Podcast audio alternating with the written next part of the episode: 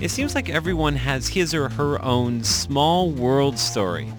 Now, for me, I- have run into friends at random airports in foreign countries numerous times, so of course it's no longer a surprise when I run into someone I know in the middle of Taipei. Globalization and super fast international travel and the internet are shrinking our world. We even have a theme song for this phenomenon, which has arguably become the most performed and translated song in the world. I'm Andrew Ryan, and in today's Ear to the Ground, we take a closer look at how it's a small, small world. 贴紧台湾的羊耳朵，an ear to the ground。 It's almost 6 p.m. on a Thursday night, and I'm standing in front of Sogo, one of the original high-rise department stores in downtown Taipei. It's a popular gathering place, a landmark that people use when arranging to meet up with their friends. You tell them to come find you under the clock, this huge, colorful structure above the main entrance. About five minutes before the hour, the chimes begin to ring, and the panels begin to open one by one. And once the introductory music has finished playing and all of the panels have opened to reveal little figures of children from around the world, you begin to hear the strains of that familiar tune, It's a Small World.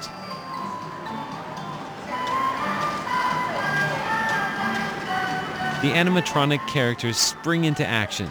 There are two Hawaiian girls in hula skirts, a Mexican boy in a sombrero, a little Japanese girl, a Dutch girl, and a cowboy. 13 characters in all. Some of them wiggle, others bow, and one of them even plays what looks like cymbals. You can hear the mechanical parts clicking as the characters move jerkily about. It turns out that every Sogo in Taiwan has a clock similar to this one, sponsored by the Hong Kong Disneyland, but each one has a unique design. The song This Clock Plays was first commissioned by Walt Disney for an exhibit called Children of the World. The original soundtrack for the attraction was going to be national anthems of the countries represented in the ride.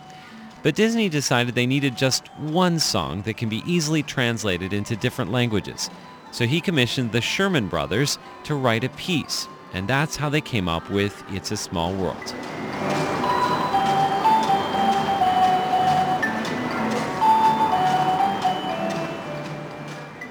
The original version was a slow ballad, but Disney wanted something a little bit more upbeat, so they sped it up. And Disney loved the results and even ended up naming the attraction after the song. These days, the song's made it around the world countless times, and now, of course, it's found a home in people's collective memory here in Taipei.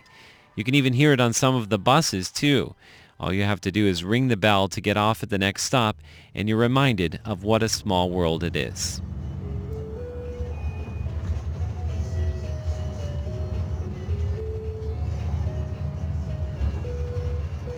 Back at the Sogo department store, it's now 6 p.m. exactly. The song is over and the children have finished their dance and are returning to their little homes behind the panels. And the shoppers disperse as well, only to be replaced by another crowd later at 7 p.m. Who knows, if you stay long enough, you might just run into someone you know. And chances are good that if you do, you'll smile and nod and comment on what a small world it is.